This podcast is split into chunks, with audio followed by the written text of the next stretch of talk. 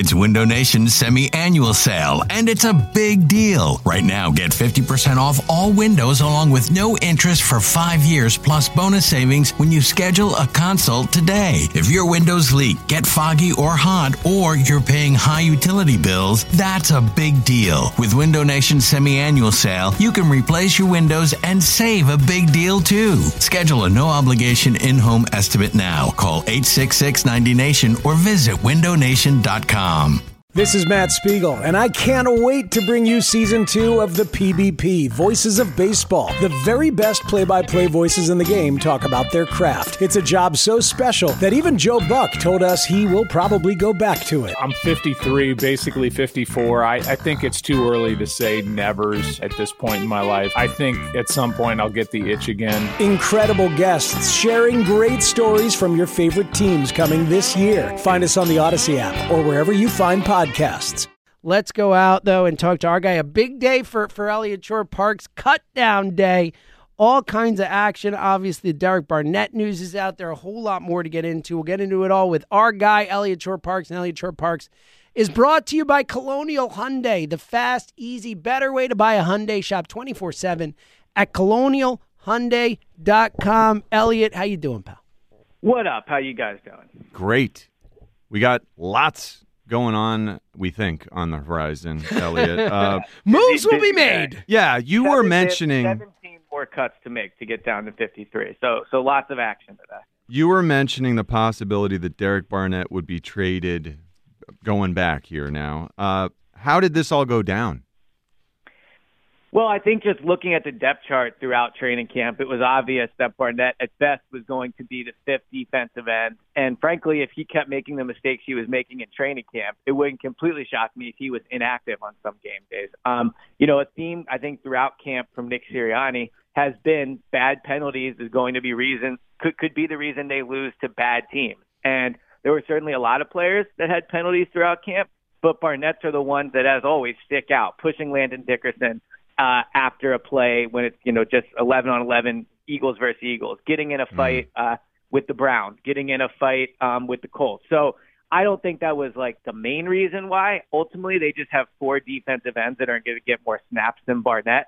But if you're Barnett, you're in the final year of your contract. You're not really going to play. And if you're the Eagles, I think it makes sense to send a statement and potentially move on from him. So we'll see if a move mm. is done today. But either way, I don't think Barnett is a big part of the team this year. So right now, the guys who would be playing in his stead are Tarron Jackson and Janarius Robinson, correct? I mean, these are so, guys we don't know a whole lot about. Yeah, so Janarius Robinson, uh, he went went to Florida State. I believe he was originally drafted in like the fourth round. Um, he was picked up last year by the Eagles. He was on the 53 man roster almost all year. I believe he had a, br- a brief stint on IR. But much like Trey Sermon, he's somebody that they held on to all year, despite the fact he wasn't playing. Um, hmm. I think he's had an okay camp. I don't really think he's, you know, made a ton of standout plays, but he fits the profile of like the ideal body type you want along the edge. He's probably their biggest uh, edge player. Um, so you know, he held they held on to him all last year. I I think ultimately they're going to play four defensive ends, and Robinson won't be one of them. But uh, Robinson could be the fifth guy now if they do move on from Barnett. Hmm. Uh, is there a CJGJ type of move to be made by Howie? There's always that type of move to be made by Howie. I mean, one thing, and you know, you saw there was a, a article in the Athletic yesterday where they pulled a bunch of um, agents and they said, you know, asked who's the best general manager, who's who has the best eye for talent in the league, and Howie won both of those, right? So I think around the league, mm. especially with agents, and this is a very busy time for agents, they know that if their client wants to be moved, needs to be moved, wants to land in a place where he will play and and have a chance to win, then the first call to make is Howie Roseman. So I think plenty of agents will be trying to get in touch with Howie today, and Howie will be monitoring the waiver wire and looking for information. I mean, as good as Howie is at a lot of things, his best skill might be his ability to collect information and know things that are going to happen before most general managers do. So, mm-hmm. of course, there's a Jonathan Taylor name that's out there, but you bring up CJ CJGJ, it would not surprise me at all if when the Eagles do make a trade today, at some point, it's a name we didn't see coming because only Howie knew mm-hmm. that that player was available. So the organization tells us that Marcus Mariota is the backup. How settled is our backup quarterback situation? Well, I don't think it's very settled until like Tuesday because today there'll be final cuts. We'll see if there's other players that become available, and then after final cuts at four o'clock today, then you know players will go on IR, and then the, the other players will be cut. Like those type of things will start to happen. So I do believe that the chances are, like the betting favorite to be the starting to be the backup quarterback in week uh, week one is Marcus Mariota. But I would say it's only like 85% because there could be other options that become available. And, and Mariota has not done enough over training camp or the off season to lock that job down. Right. Hey everyone, this is Brett Boone. Would you know it? I've got a podcast going strong in our fourth year. Tune in as I sit down with my friends, some of the biggest names in sports, media, entertainment, for a lot of fun and in depth conversations. As you know, baseball's been my life. It's been in the family for a long time, but it's a lot more than that here. It's sort of like taking a ride in a golf cart around a beautiful track. Join me every week for multiple episodes on the Brett Boone Podcast, available on the Audacy app or wherever you get your podcasts. We've talked a lot about the safety position and the way it would sort itself out during training camp. Why does this team seem to have so much confidence in Reed Blankenship? I think it's because of the plays he's making every day in training camp. Uh, he has three interceptions in the joint practices against the Browns, which were by far the most kind of like intense, real game like action that they got this, this preseason but he had five overall throughout the whole camp. So he's somebody that I think has two real qualities they like. One, he does make plays on the football. We saw that last year when he had that interception against the Packers. I think he has very good instinct, and when he has a chance, he makes the play. But two, he's just in the right place. Like I think sometimes when you look at a safety, we think so much about, you know, look at CJ GJ.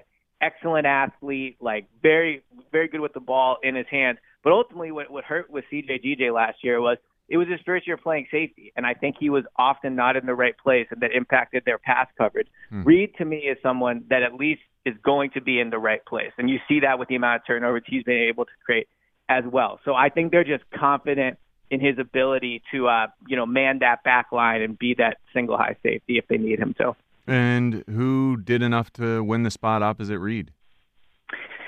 It's a great question. I think that they they want Sydney Brown to be that player. I don't think he has shown enough throughout camp yet. I mean, he's still obviously a rookie. You know, he hasn't played in an NFL game yet, so it's a bit risky to put him back there week one, snap one. But I think he's someone that will have a role uh, in their season opener. And then outside of that, I think that next to him, I mean, if Justin Evans survives cuts today, I could see him being out there week one, snap mm-hmm. one. He's gotten a lot of action next to Reed Blankenship. Even if Justin Evans is released, I could picture a world where he is signed and then promoted week one from the practice squad.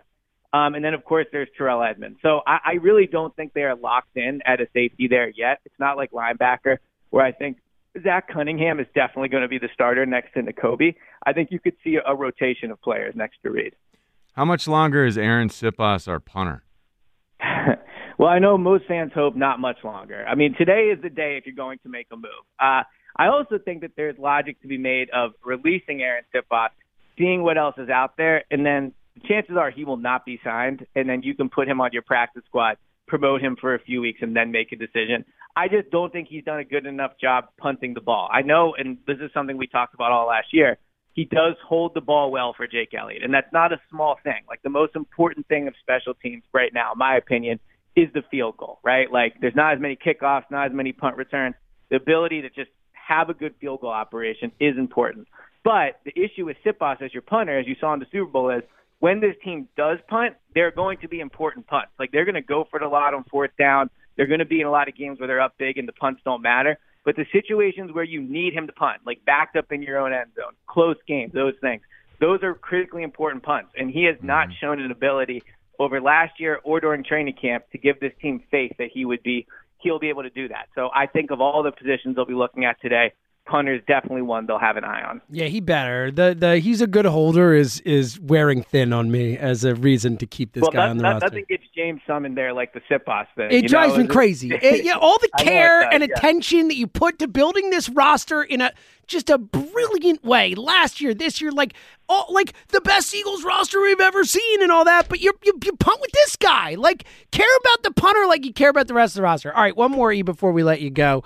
Um, obviously, other than Siposs and Derek Barnett's out there. Are there any other names that might surprise people today? Is there anyone who we've talked a lot about during camp or someone who is, you know, at, at a certain point felt like was going to make the roster, who you think might surprise people when that name comes out today being cut?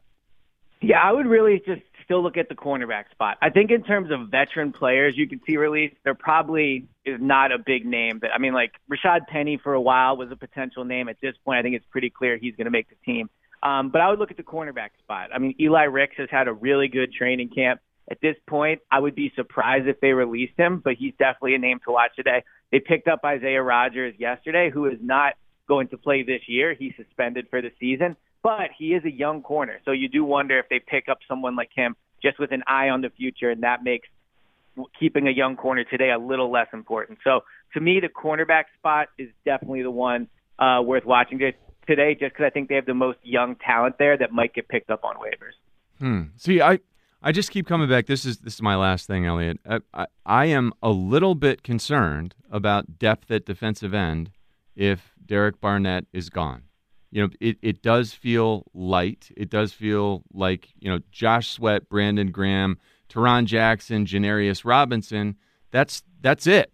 That's the full extent of our defensive ends. And I understand that we now run a, a defense where you've got linebackers who are sort of like defensive ends and they can stand up or put their hand down and you can rotate guys in, swap them with some versatility. But it does. I, I don't know. Do, are are you at all concerned, Eliot, that that we are light now at defensive end if Derek Barnett goes somewhere else? So I I, I understand your point. I think it's a, an example of a little bit of like what's the expression being too close to the forest to see the trees or whatever. I mean, most teams would kill for a, a top three of Reddick, Sweat, and Graham, right? So the edge edge edge in the NFL is not a position where teams have a lot of talent. The fact that we're talking about the Eagles' fifth defensive end as mm-hmm. a potential issue, I think just speaks to how deep they are. So I would caution you in just saying like I think they're going to get fresh on the quarterback this year from the edge spot, barring a, a huge group of injuries. But where I would agree with you is like you can paint a picture where things are not what they were last year. Reddick had a hand injury this training camp that potentially we'll see how it impacts him at the start of the season. Mm-hmm. Graham has only had double digit sacks once, is a year older. Who knows if he can be that same player?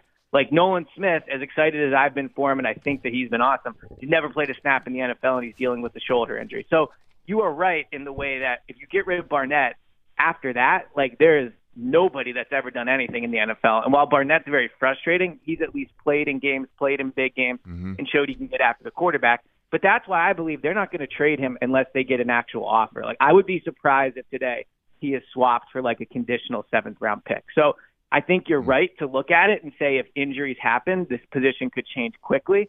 But I think the Eagles still feel, and they should feel confident that today, as other teams are moving around their roster, there's probably not another team in the NFL that has a better collection of edge rushers than the Eagles do. I think you're a little close to the forest to see the trees, Eliot, as you said. Uh, well, you know, I think your shoes are too small to walk through the trees. You are not yeah. great at the uh, well, the colloquialisms and sayings. It's not your thing. No, it's okay. Not my thing. It's okay. okay. Football is my thing. Football and shoes. and you nailed it, and we appreciate it. Everyone, keep uh, an eye on uh, Eliot on Twitter at Eliot Shorr-Parks. Uh, he'll have all the latest on the cuts. He'll be on with the afternoon show three to four, and then we'll be doing a podcast later tonight yeah. as well. So go Birds Pod, check all that out. Thanks, buddy. All right, sounds good. Talk to you. Right, thanks, Eliot.